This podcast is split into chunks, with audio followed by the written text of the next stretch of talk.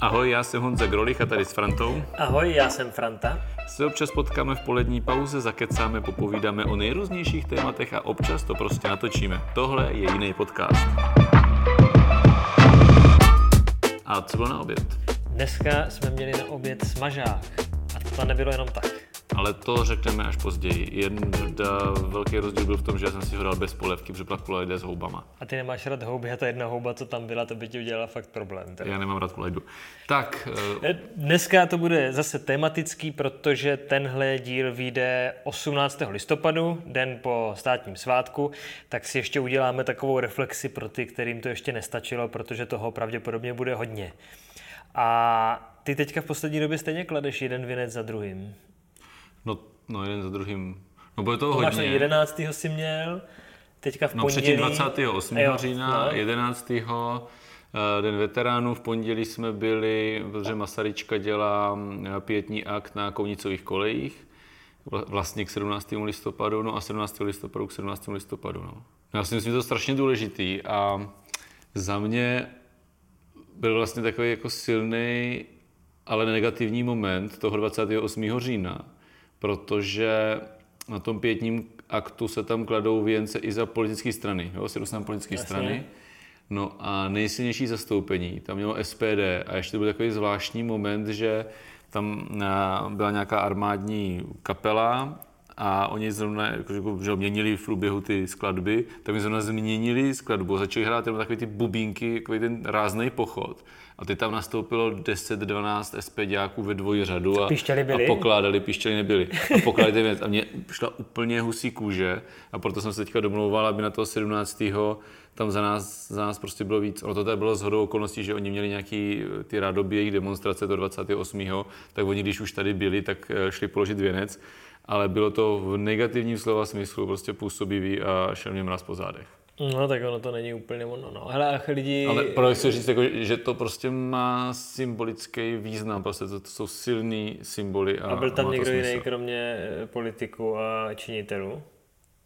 Tam bylo poměrně dost lidí. Jo? Tam bylo poměrně dost lidí. No tak aspoň tak. Hele, my se dneska budeme věnovat hlavně 17. listopadu. Mimochodem, já mám historku rodinou z, z listopadu 89, kdy můj teďka on studoval eh, na JAMu v Brně a byl nějak kolem těch demonstrací, co tady byly na Svobodáku, tak to tam nějak jako pomáhal s organizací, nebyl vystupující na pódiu, ale tak nějak vzadu zákulisí tam někoho jako pouštěl na pódium a tak. A měl obrovský respekt u těch lidí, protože on si asi týden nebo 14 dní předtím, tak mu vyrazili zuby na hokej a měl celou jako oteklou hubu bez zubů a lidi si mysleli, že se vrátil právě z národní třídy 17. listopadu. Ale on to měl z hokeje, no. Ale jako respekt to zbuzovalo rozhodně. No já si pamatuju scénku, že jak se dávaly ty vlaječky za okna, tak já jsem vzal ty vlaječky, to že bylo pět let nebo co, a běhal jsem po pokoji a křičel jsem, oskandoval, Dubček na hrad, Dubček na hrad, Dubček je starý, Dubček je starý. A mamka jak za mnou vybíhala, zavírala v okno, aby to nebylo slyšet, brala mě tu vlaječku. tak to bylo takové, no, tak jsi revolucionář. Ano, dneska se taky jako... Já jsem chtěl od vždycky prostě mladý lidi v politice. Jasně, už od pěti let. Já si teda nepamatuju nic, že jo, mě byli tři nebo kolik. A hlavně jsem tam nechtěl komunistů, že jo, Dubček, jako, že prostě ne. Hele, eh, dneska se taky stávkuje, nebo včera. Včera, předevčírem se stávkovalo na fakultách za klima hmm. a tak kolem toho bylo taky jako docela halo. Jakože jestli je to dobrý, jestli je to špatný, jestli to jako není jako blbá forma protestu a tak. Já jsem si z toho taky dělal srandu, protože jsem si nemohl pomoct. Takže vtrhli na fakultu a stáli topení na, na hvězdičku a pozasínali. no za mě je vlastně zajímavý nebo dobrý, že to je zrovna v těchto dnech, protože je to prostě jako díky, že můžem. Jako představa, že by tady v roce nějakým, já nevím, prostě před revolucí si studenti řekli, jako, že budou přespávat na univerzitě a, a že to vedením to prostě normálně dovolí maximálně vypne wi no, nebo co jsem slyšel, tak jako, jako dřív by prostě tam, jako, se tam nahnalo pár lidí a, a vyhnalo by je. A v nejlepším jako případě asi by organizátoři už dál jako nestudovali. No jako a ty by si stávko teďka šel tady tímhle způsobem?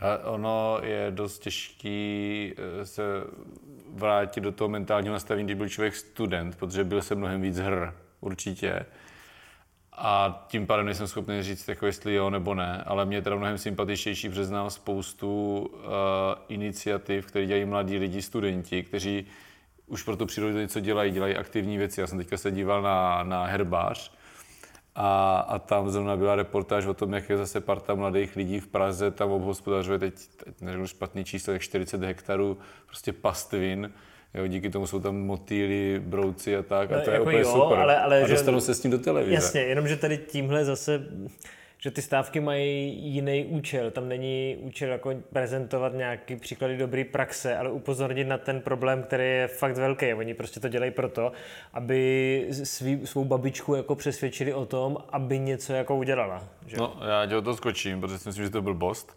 Myslím si, že naše babičky žijou mnohem udržitelněji, než my, kdy prostě si tady budeme snažit žít udržitelně. Nebo aspoň teda moje babičky. No, okay. Jako takovou jako extrémní šetrnost a minimální náklady na život.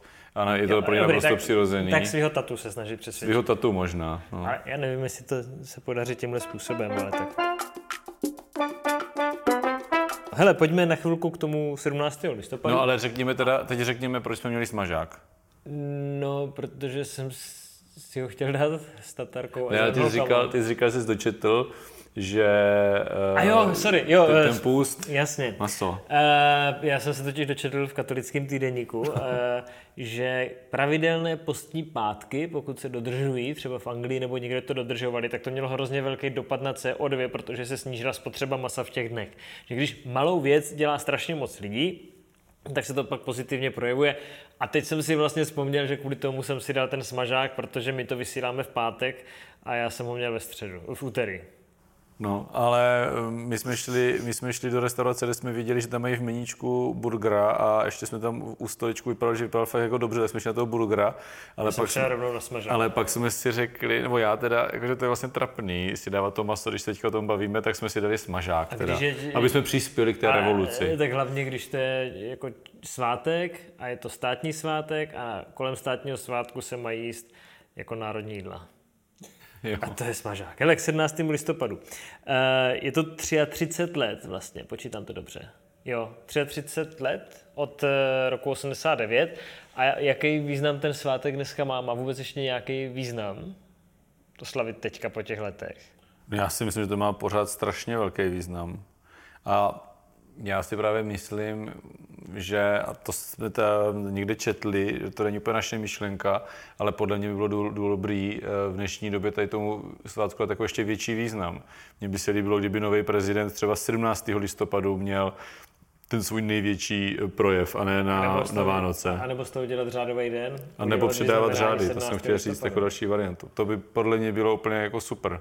Jako je fakt, že ten 28. říjen jako super, ale těch lidí se prostě u těch pomníků jako moc jako nezúčastní. Jedou někam na chalupu, dobrý si to jako připomenou, ale to 17. listopadu ti lidi jako chodí na ty akce a docela dost. No ale hlavně a si myslím, že to pro, pro mladý lidi to má mnohem větší smysl, pro studenty to má mnohem větší smysl a vlastně ten 28. říjen 1918 to je to je prostě obnovení Československa, který tady nikdy moc jako nebylo. Československo už jako není, ale ten 17. listopad je o tom, že jsme si prostě vybodovali tu svobodu pro ty zemi, která teďka funguje tak, jak funguje. Samozřejmě jsme byli Československo jako chvilku potom, ale Myslím si, že to pro nás má jako větší význam a líbilo by se mi, kdyby se ten svátek umocnil nějakým takovým vlastně, aktem příštího prezidenta. Vlastně napadlo, jak by jako vypad... Teď prezident mlčí, jako, to je hrozný. Jak by vlastně ta země jako vypadala, kdyby ten hlavní národní svátek byl toho 17. listopadu, jestli by se něco jako změnilo v té společnosti? Jestli by si člověk dovolil, že ten prezident dávat řády toho typu jako těm lidem, kterým je dával. Jestli by to dal bývalýmu ministrovi za jako komunistickýmu.